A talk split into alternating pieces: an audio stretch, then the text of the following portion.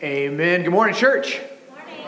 So many people. I love it. I love seeing you all. So um, last week we gave out these really cool uh, First John, you know, journal Bibles, and I was so excited for them, and we were so amped that everyone came, and then you guys cleared them out.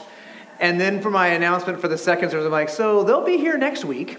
And so we had to order a bunch more. So uh, we have those in the back for if you, if you didn't get one, we'd love for you to grab one, but hopefully we can get some to the second service. So uh, I hope that's a blessing to you as you get to just kind of jump into God's word and study. So um, then I, I was very encouraged this morning by the time in prayer as we you know lift up lots of families with the brock specifically as we've been praying for them you know this idea of fellowship that we are in fellowship that we're in community that we we do life together. And when someone's outside of that we feel that and that hurts. And so we care for them deeply if they're watching if maria's watching love you and i'm just grateful for them and their families. So uh, it's one of the reasons that kind of drew me to this church as i was uh, applying and candidating. This was a part of it. And so i have just seen more and more love from you. So thank you for just being such a loving body of believers. So encouraging to me. Now We've been in the book of First John, and we've been kind of chugging through it. And as I was praying this week, I thought about some things in my life, and it may not make sense at first, but I swear I'll land the plane. We'll get there. I owned a lot of cars growing up. Still do. Still have a lot of cars. I don't, I don't know what it is. I love things with engines, whether that's motorcycles or dirt bikes or, you know, cars or big cars, small cars, 4x4. It doesn't really matter. I, I like things with engines, and I just always have. And so I didn't have a lot of money, so I was always kind of like buying and selling and trading and flipping cars as I was growing up. And um, what I've come to find is every car, I believe, has a soul because it's got a personality. And maybe you've had cars like that growing up where you had a car and it was just fickle and it was cold. It didn't want to be your friend, you know, or the heater didn't work or whatever. And I always had all these cars that had all these goofy problems. And I remember I was uh, going to go back to school and I needed a, a, car. I was trying to get the approval of this guy to give me the hand in marriage of the woman that I was dating. And uh, I went to a trade school, but I needed a new car. And so I had a buddy who had a car sitting on his property in Oroville underneath an oak tree. And he's like, I got this car and I can sell it to you for just a couple hundred bucks. I'm like, I'm desperate. I'm in. What is it? Ford Pinto wagon. I knew that's when I let go of all the pride in my life. When I was going to take my, my, my, my soon to be bride on a hot date in the Ford Pinto wagon, which did catch fire on the freeway at one point. But that's another story for another time. But I remember the one thing about this car that really bothered me, that irked me, is the gas gauge didn't work.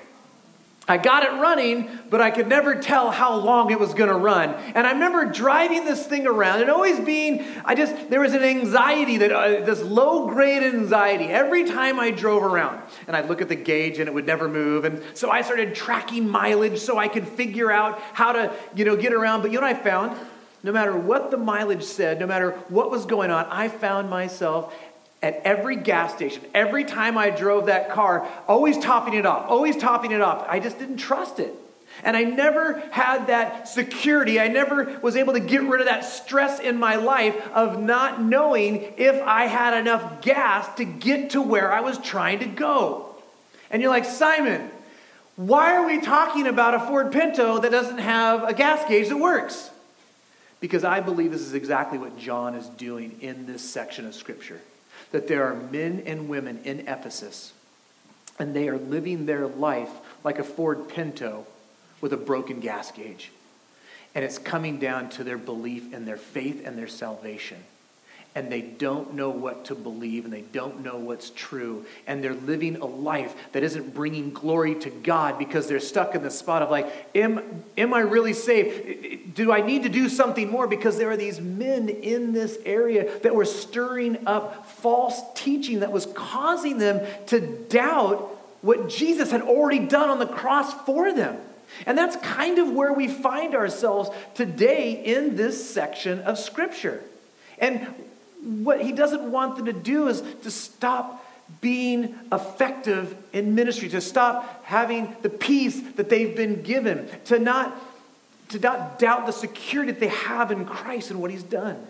And I, and I believe that as John is thinking of these men and women, that his heart is breaking, that they are living in a constant state of anxiety and stress. And his heart breaks, and he wants them to know that you can have certainty. You can know the salvation that you have in Jesus Christ, and that there is actually proofs that show that you are saved in your life. So, what I'd love to do today is if you have your Bible, please open up to 1 John chapter 2. Uh, maybe you have an electronic device. That's cool. Use your electric one. Do that. If you want to follow along, follow along. And like I said last week, if you're new, it's your first time, we would love to give you a Bible if you don't have one. We go out of the ESV, the English Standard Version, and so it's just easy to follow along if you have that version. That's a gift to you. All we ask is that you read it. Let's read. My little children, I'm writing these things to you so that if you may not sin. But if anyone does sin, we have an advocate with the Father, Jesus Christ the righteous.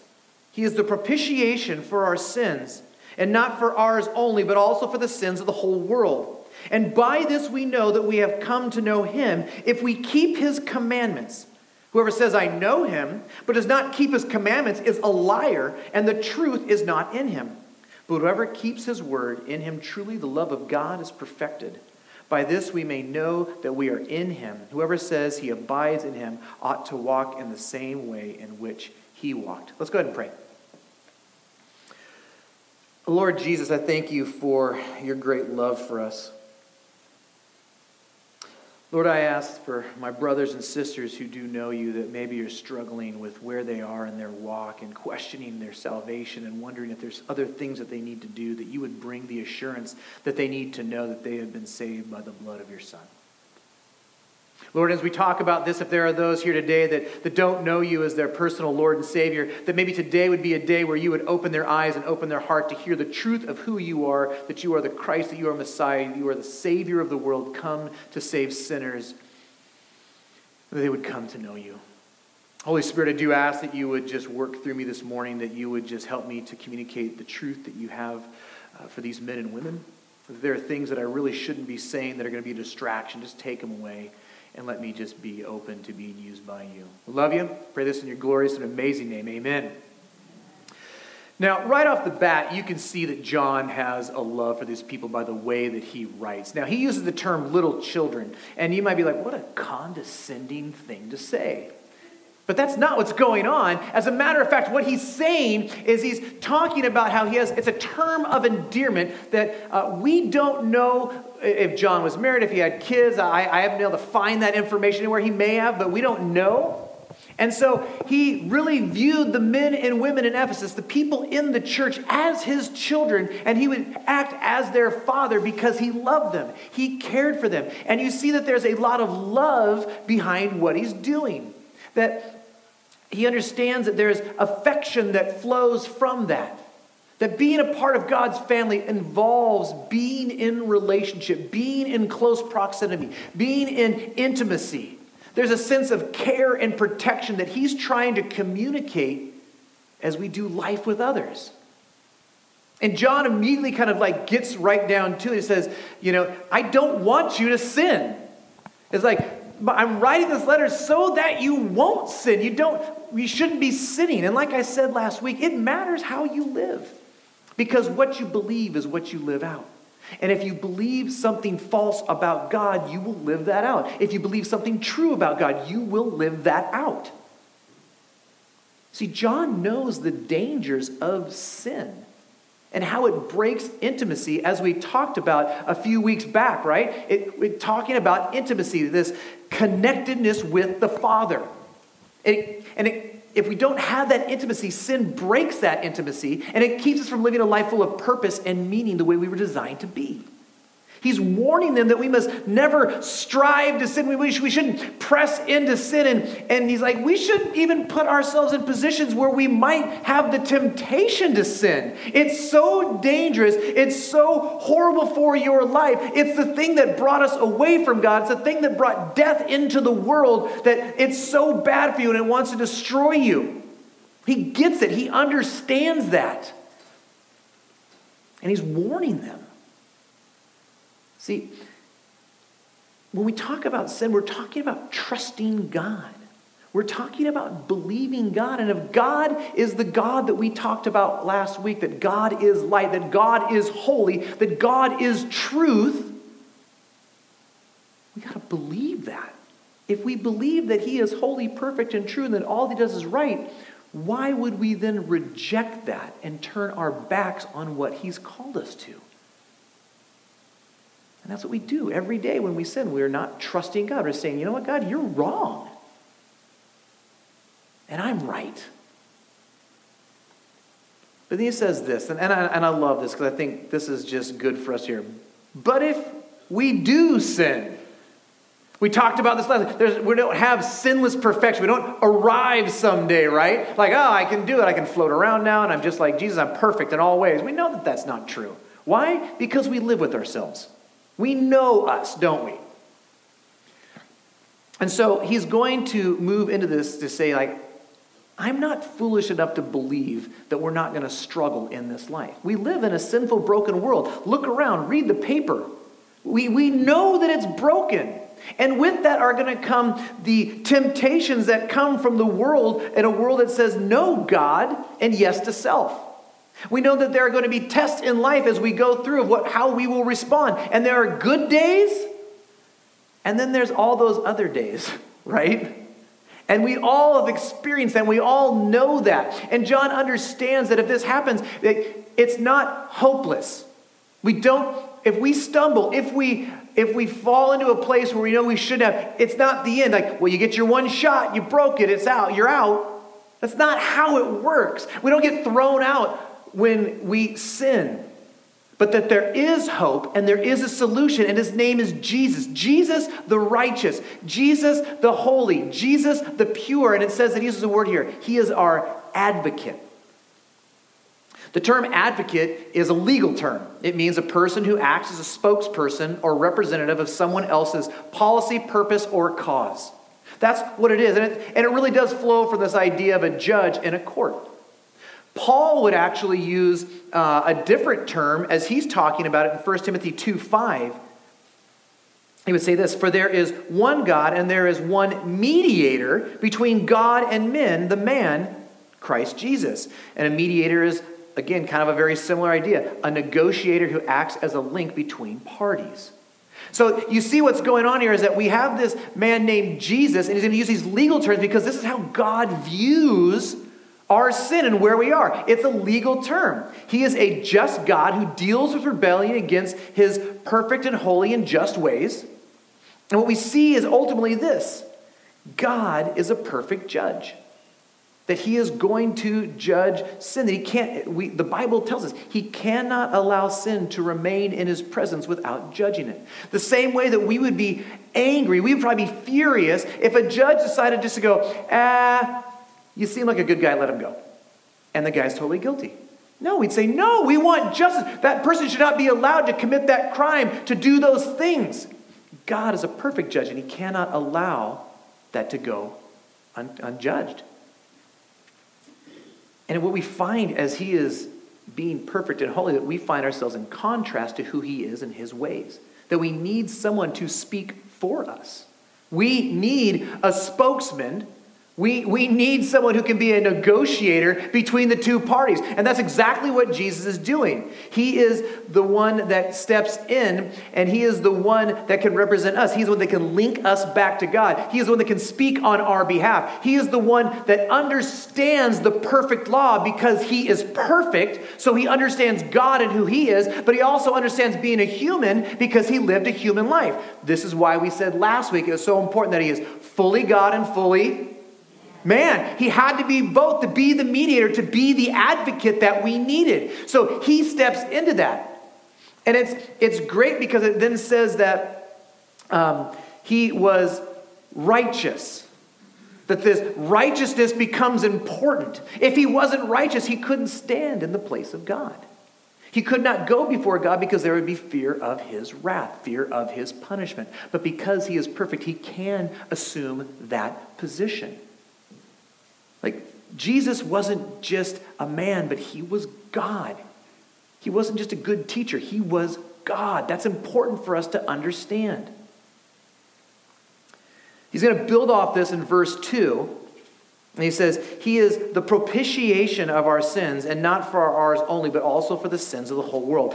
Um, the church loves to use big words to confuse us, to sound really smart. And I, I would sit here and I go, You're using words, I have no idea what you're saying. Propitiation is a weird word. It's like, when's the last time you used that word in a normal conversation, like at Starbucks? Like, we just don't. Like, it's a word like we don't know. But if we don't talk about the words and define the words, it can be hard to understand what God really wants us to understand about Him. It says that Jesus is the propitiation for our sins.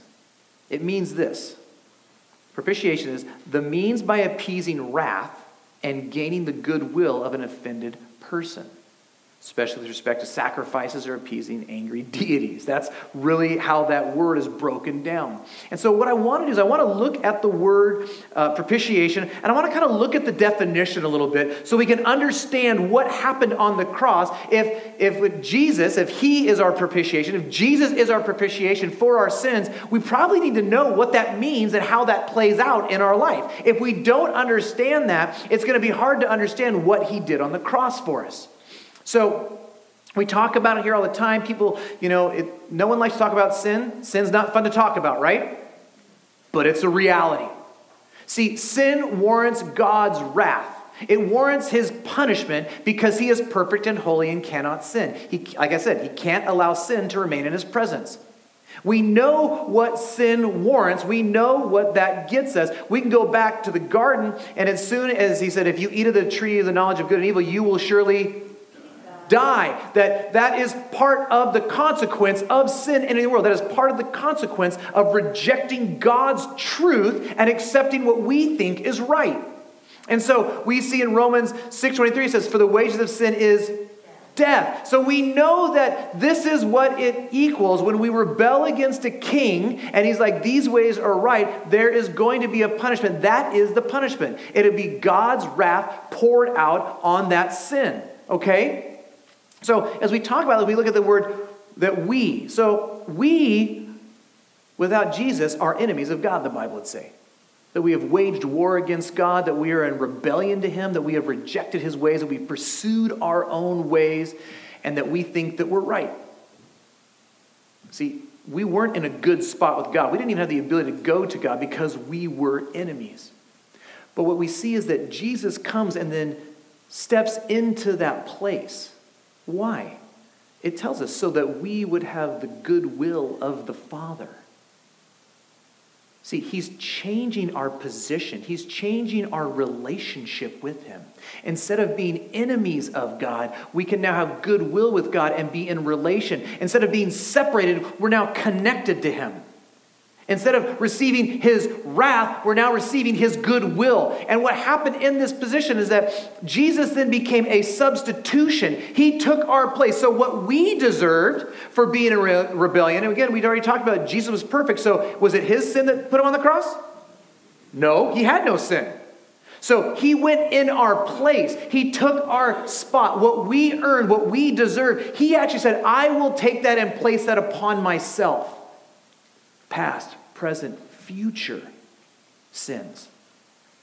And then he goes to the cross and he dies. And so here's what I love about what happened on the cross God must punish sin. Did God just say, ah, don't worry about it, I love you, all's good, welcome on in? No, he didn't. He didn't brush his wrath aside. As a matter of fact, he poured his full wrath out on his son. He never compromised who he is. He never turned a blind eye to sin, but he poured it out on Jesus. And you say, well, that seems mean. If that's all it was, then yeah, but it wasn't. It was for you, it was for me, it was for all that would call in the name of Jesus Christ. Do you see that he loves us so much that he created a way that we would not have to be separate from him? And it says that, you know, there's an offended party in this, right? Who's the offended party? God's the offended party. Jesus' sacrifice on the cross turned God's wrath into favor. But then John kind of goes a little bit farther because, as a Jewish person of that day and that age, you think, oh, yeah, for us, for the Jewish people, God sent Jesus to die for the Jewish people. He's like, and not just for you. He'd say, for the whole world. And what I'm not saying is every person, I'm saying every nation. When he talks about the word, he's talking about the, the entire nation. It's not just boiled down to this one group of people, the Jewish people, but it's now available for the entire world, for anyone who would call on his name. And I'm not talking about universalism where, hey, he died on the cross and you can believe whatever you want, it doesn't really matter, you're in. That's not what I'm talking about. Because the Bible tells us that that's not how it works. It's for those that have placed their life in the life of Christ and his sacrifice on the cross that they would have life. Meaning that if they trust in Jesus' work for salvation and not their own. We see that in John 3:16. For God so loved the world that he gave his only begotten son that whoever would believe in him would have eternal life. Right? So if you have to believe in who he is. So what you believe kind of matters, doesn't it? We see that over and over again in the Bible. And then verse 3 is going to lead to 3 through 5 is going to jump into the question that we kind of posed earlier how can I know that I have salvation? How can I know that my salvation is secure? How can I know that I don't lose my salvation? And it says this And by this we know that we have come to know him if we keep his commandments. Whoever says, I know him, but does not keep his commandments is a liar and the truth is not in him. But whoever keeps his word, in him truly the love of God is perfected. By this we may know that we are in him. So, the idea of to know God. We've talked a little bit about this, and I, am just going to kind of keep hammering it until we get it. Like, I can, we can know facts about things. Like, I can tell you, my wife's hair is brown. My wife's eyes are brown. She's five foot tall. Like, ha, I know Annette now. No, you don't. Like, that's just things about her. But to know her, to know how she thinks, to know how she responds, to know what she likes, to know what she hates, that has come over 20 plus years of doing life with my wife, Annette. So I know how she's going to respond when a situation comes up. I, I know what she's going to love. I know what she's going to hate. I know what to buy her for different things. Like, oh, buy her flowers for, for Valentine's Day. She, she would say, don't buy me flowers because they die. I'd rather have a card and a poem and something that'll last forever. I'm like, oh, can I just buy flowers? no, I cannot. But we're talking about something that's different. We're talking about this word to know him is an experiential term. It means to experience him, to be in relationship with Him, to be connected to Him. See, the, the, the, closest I get to that kind of deep, rich intimacy is the marriage that I have with my wife. That I see, there's something about that that's, that's I, I go, okay, so that's what you're talking about. And it revolves around these two things, and we're gonna we're gonna kind of press into it around his commands and keeping his words. You say, well, that okay? So now we're talking about works based faith. Now we're talking about legalism. Now we're, we're just getting into the thing with the Pharisees, right? Well, what does that mean? Well, it, that's not what we're talking about. That we trust. We trust Him. We trust what He says. We trust what He says instead of what we say. We trust what he thinks versus what we think. We trust what he wants versus what we want. And we trust what he believes versus what we believe. It's this idea that we would have a love for his truth. And this is what I see in the church. All right, I'll do what you say, God. Fine, I'll do it. I'll tithe. Have you ever seen that in the? Am I the only one who's noticed that? Like, I'll begrudgingly submit to you because I have to because you're the lightning bolt God. But what we're talking about is that we're not shuffling our feet and meandering to God, but we are running towards Him that we are running at full pace because we know that He is the God of life. He is the one that gives life. And why would I ever want anything that leads to death? Why would I ever want anything that takes me away from Him? If this is going to hinder that relationship, if He is true, if He is right, He is holy, I want to run towards Him with all of my life all the time. That's what we're talking about. Running towards God and everything that He says, that we're moving towards Him, not away from Him. That we see that He is the giver of life and that only life is within Him. And if we are not in Him, that it is harmful, destructive, and it leads to death. And then he would say that to have the truth in us. In John 14, 6, he would say, I am the way and the truth and the life. No one comes to the Father except through me. So when he says, is, is, if this, is the truth in you, what is he saying?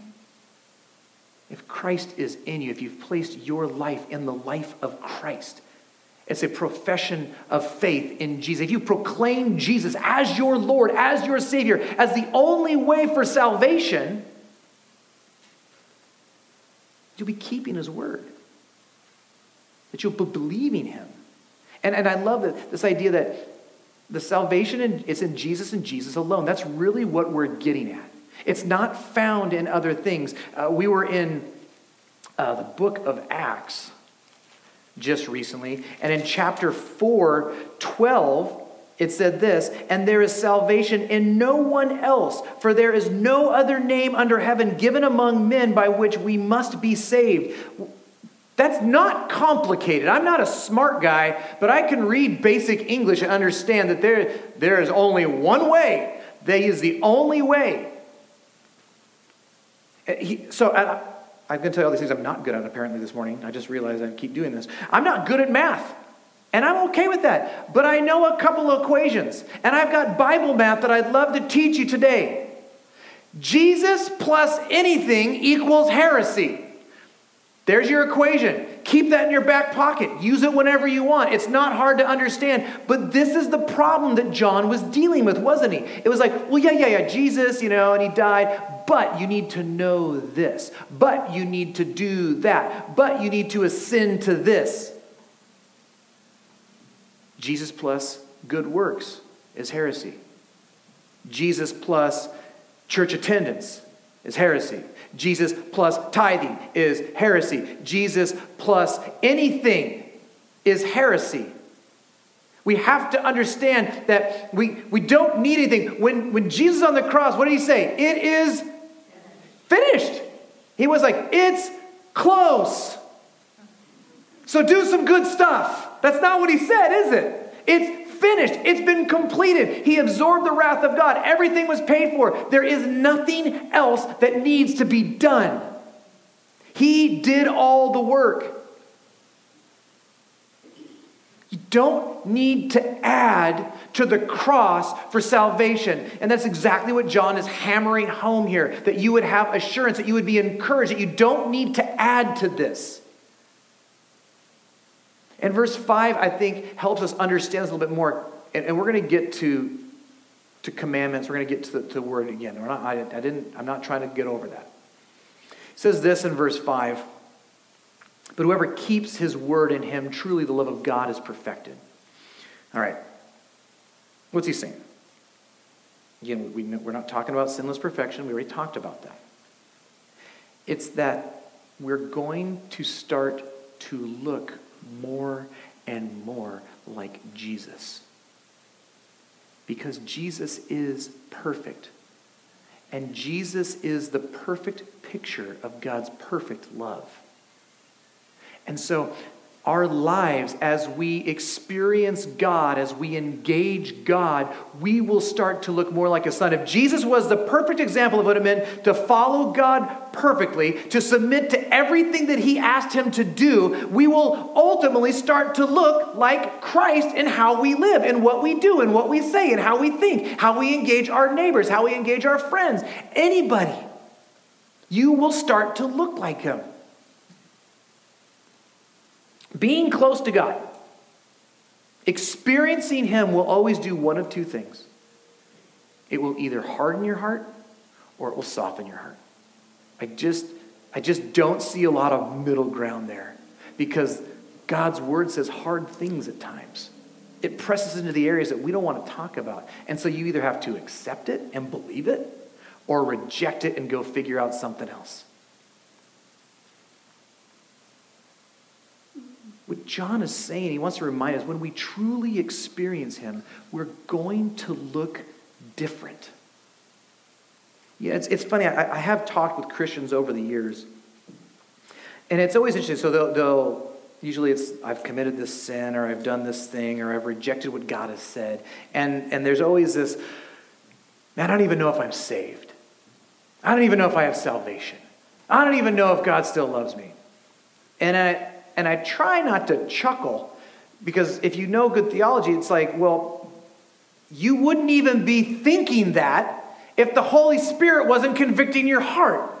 Like that wouldn't even be a thought in your mind because he is the one that transforms hearts. He's the one that draws people towards him. And so what you see is like the fact that you're asking that and you're concerned about salvation is evidence of the fact that God loves you and that you know that there's a brokenness in the intimacy that you have with him. And I tell them, like, the fact that you're asking that shows that the Holy Spirit's convicting you because you know there's something off in your relationship. It's the active presence of Him in your life, pursuing you, telling you there is a thing that you're engaged in that is harmful to you, and I love you enough to call you out. Let me, let me paint a picture for you. I like pictures, pictures help me. Um, it's kind of like a house. A house has kind of three parts to it. And you're like, well, technically, I'm like, just work with me here. You got the foundation, right? We got that. We got the body of the house, and then you got the roof. Most houses all have that. At some level, they all kind of have those three things. Now, if we look at this from what we're talking about, the foundation that we're talking about is faith alone in Jesus for salvation, based on his works, not ours, based on the cross, nothing that we've done, not helping Jesus. It's about having a foundation that is set on Christ. The body of the house, the walls and the structure and the piping and all the electricity and the studs and all that stuff, all that is our life and how we live our life and how we have built our life and what we've built our life upon and what we've built it on, what we believe the foundation to be. And it's the good works that then flow from that. And the roof of the house is security that we have knowing that we're saved. You know, when we talk about a solid foundation, we are talking about the very thing that is like, this was what decides if your house will stand or fall.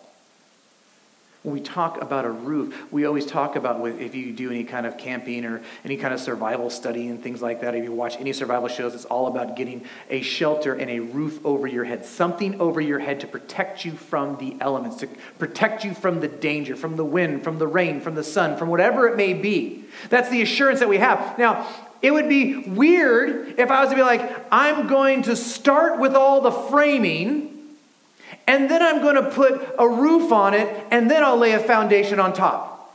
That'd be weird, and the house would fall over. And if it's on something other than Jesus and his work alone, then we're building it on something that will not be able to withstand when difficulty comes, when problems come, when you do sin, when you do stumble, when you do fail. You will not be able to do that. And it says, all other ground is sinking. See, we know these terms, we've heard these terms. If it's not built on Jesus and Jesus alone, we don't have a solid foundation. We're not we're not trying to do all these good works to get God to love us. He already has loved us. And so now we can live out of that.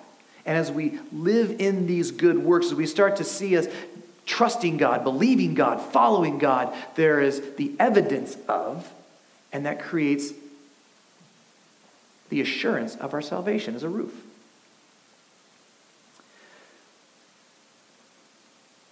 It can't be based on anything else. It has to be in a certain order. You know, it's hard to see our growth in our life at times, isn't it? It's hard to know how we've been growing. I have kids, and they're all, most of them are almost all taller than me now. So it's like, hey guys. Um, but our kids, they don't see as they get taller. They don't see as they grow older, but I see it. I have a different perspective. I can see them. I've, I've watched them grow up. I, I remember when, you know, I could pick them up and now I'm like, can you pick me up? Like, it's, just, it's a very different world that we live in now. But I've watched that and I can say, oh, I remember this last week. I'm like, oh, dude, you've totally grown. It's like, have I? Because we can't tell When we look at, like, we're, we're in the thick of it. We need others at times to tell us about the growth in our life, in the areas where we've kind of changed and look different. I was talking with my friend this week, and uh, my friend Tim, he, he's a pastor, and I've, I've known him for a while now, and he was kind of walking with me as my dad was passing uh, uh, about a year, a year and some change ago. And we were just talking about salvation and where he was, and unfortunately, he was very unresponsive, so we couldn't have a lot of the conversations that we wanted to have. And he was, we were talking, and it kind of came down this idea of like salvation and is he saved? And it came down to the trajectory. Uh, is really what we kind of landed in this area. And angles are weird. I'm not a mathematician, so if I get this wrong, you can write me a letter and chastise me later. It's cool. But angles, you can be moving up at different angles, right? So we've got like 90 degrees, right? So, you know, there's our 90 degree. We like it when it goes straight up. And sometimes we get 45 degrees and it's kind of going that direction. All of our stocks should be going that direction, but now maybe they're going this direction. We want them to go this direction, right? And then sometimes our angles are really low. They're, they look like they could be zero, but they're not. And sometimes they're, they're just, just a, a fraction above, but there's upward trajectory. See, where there's problems if we aren't going up at all or the angles are going down, we want to be moving up towards God, not down and away from Him. And it's funny, so my friend was in sharing about his grandfather and when he when he was getting close to the end of his life and, and he gave his life to jesus well late into his life and uh, the thing that he said about his grandpa which really stood out to me he said my grandfather was the biggest racist i've ever met in my entire life and, all, and i know a lot of people he was just the worst. He was so, the things that he would say were just foul and horrible and just unloving and had nothing to do with God's love whatsoever. It says, and then he came to Jesus and we all celebrated. I'm like, that's great. He's all, and you know what happened? I'm like, what? He's all, he was less of a racist. Here's the thing when we have been walking with Jesus a long time, we tend to want people to instantly get to where we are, don't we? And if they're not there, we think that they must not be saved. They must not be in a place where they've been growing. But I look at my life and I'm like, I have been growing a lot. So anything you see here, you're like, that's not great. This is so much better than it was. Like it could be so much worse. You're like, wow, that worse? That worse. But the point is this is that he had started a trajectory where he started to reflect and show the love of Jesus in his life. It may not have been what we would have hoped for, but he was moving in that direction. And so he started to think differently. He started to act differently. And he started to speak differently. As I looked at my dad's life when he came to a place where he gave his life to Jesus, he started to talk differently. He then didn't get angry when I shared the gospel, but he agreed with the gospel. See, there's a trajectory in our lives that we're all going down. We start to ask questions about what is our trajectory? Like, what, what are we doing with our lives? What does that look like?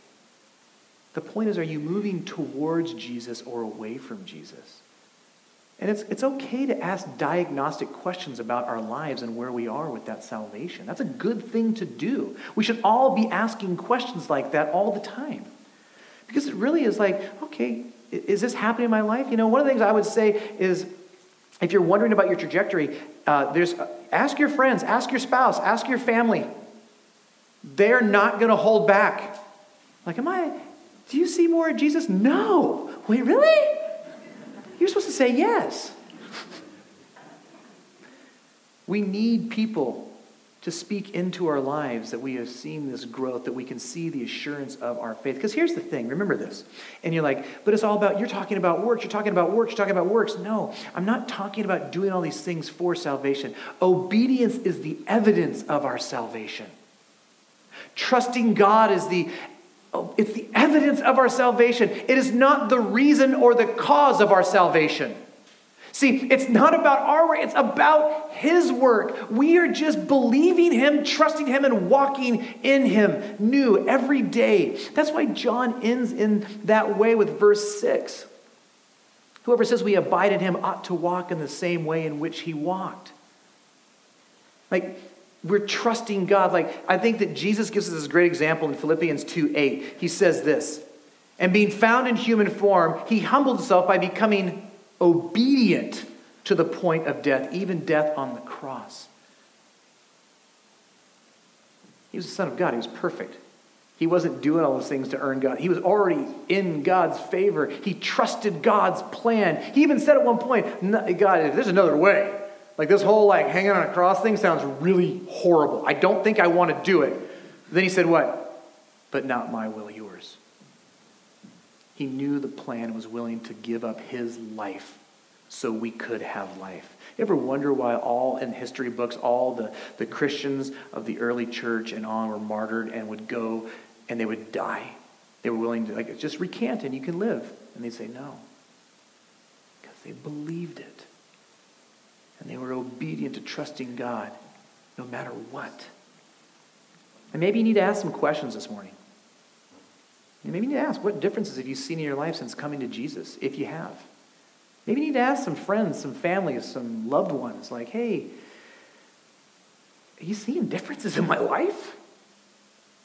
You know, have, have you placed your life in the life of Jesus, or have you placed it in something else? And if you've never come to that point where you've made a profession of faith to Christ as your Lord and Savior, I would encourage you, man, please come talk to me after. I would love to talk with you more about Jesus. You can talk to any of the any of the pastors, any of the elders. Uh, Mark would love, all, we'd love to talk with you about a relationship with Jesus if you're not sure what that means and what that looks like. You, have you been building your house upside down? Have you been trying to build the body first and then trying to stack everything else on top of it? Are you built it on a weird foundation that you shouldn't have? What trajectory are you going in your life?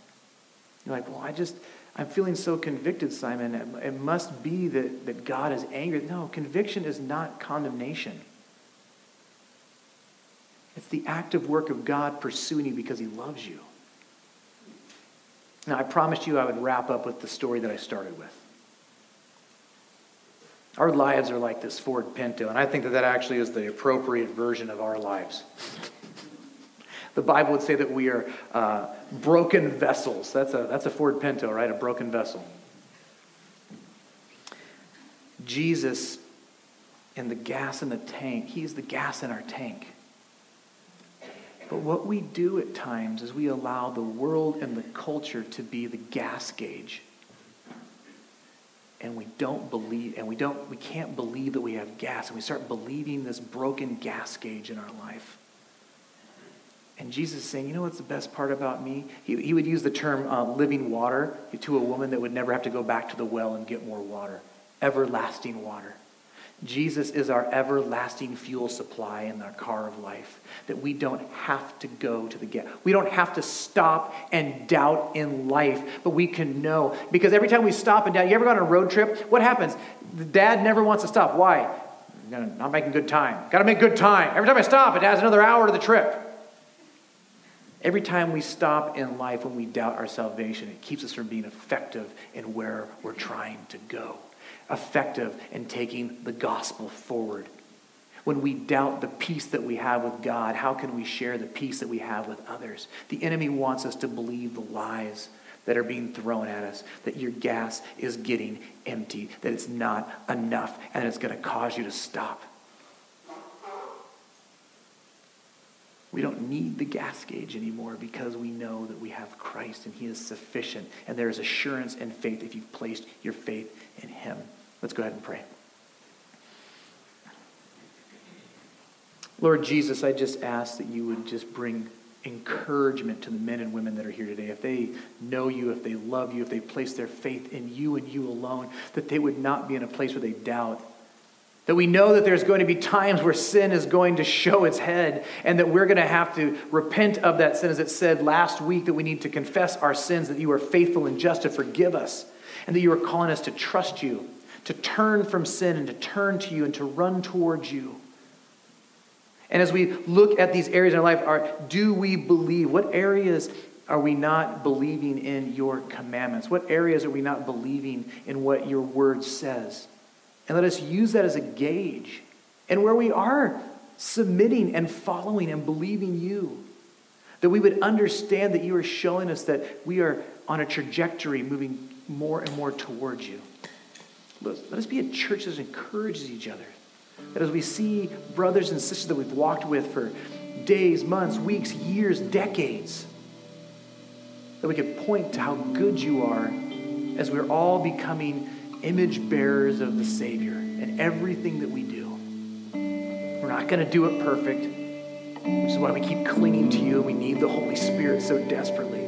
But there will be a day when you will give us our glorified bodies and we will be perfect again the way we were designed to be. Give us the endurance to press into that. Let us not believe the lies of the culture saying that we need something else but know that you are sufficient and good. And when you said it is finished, it was finished, and you have purchased our salvation. We pray these things in your glorious and amazing name. Amen.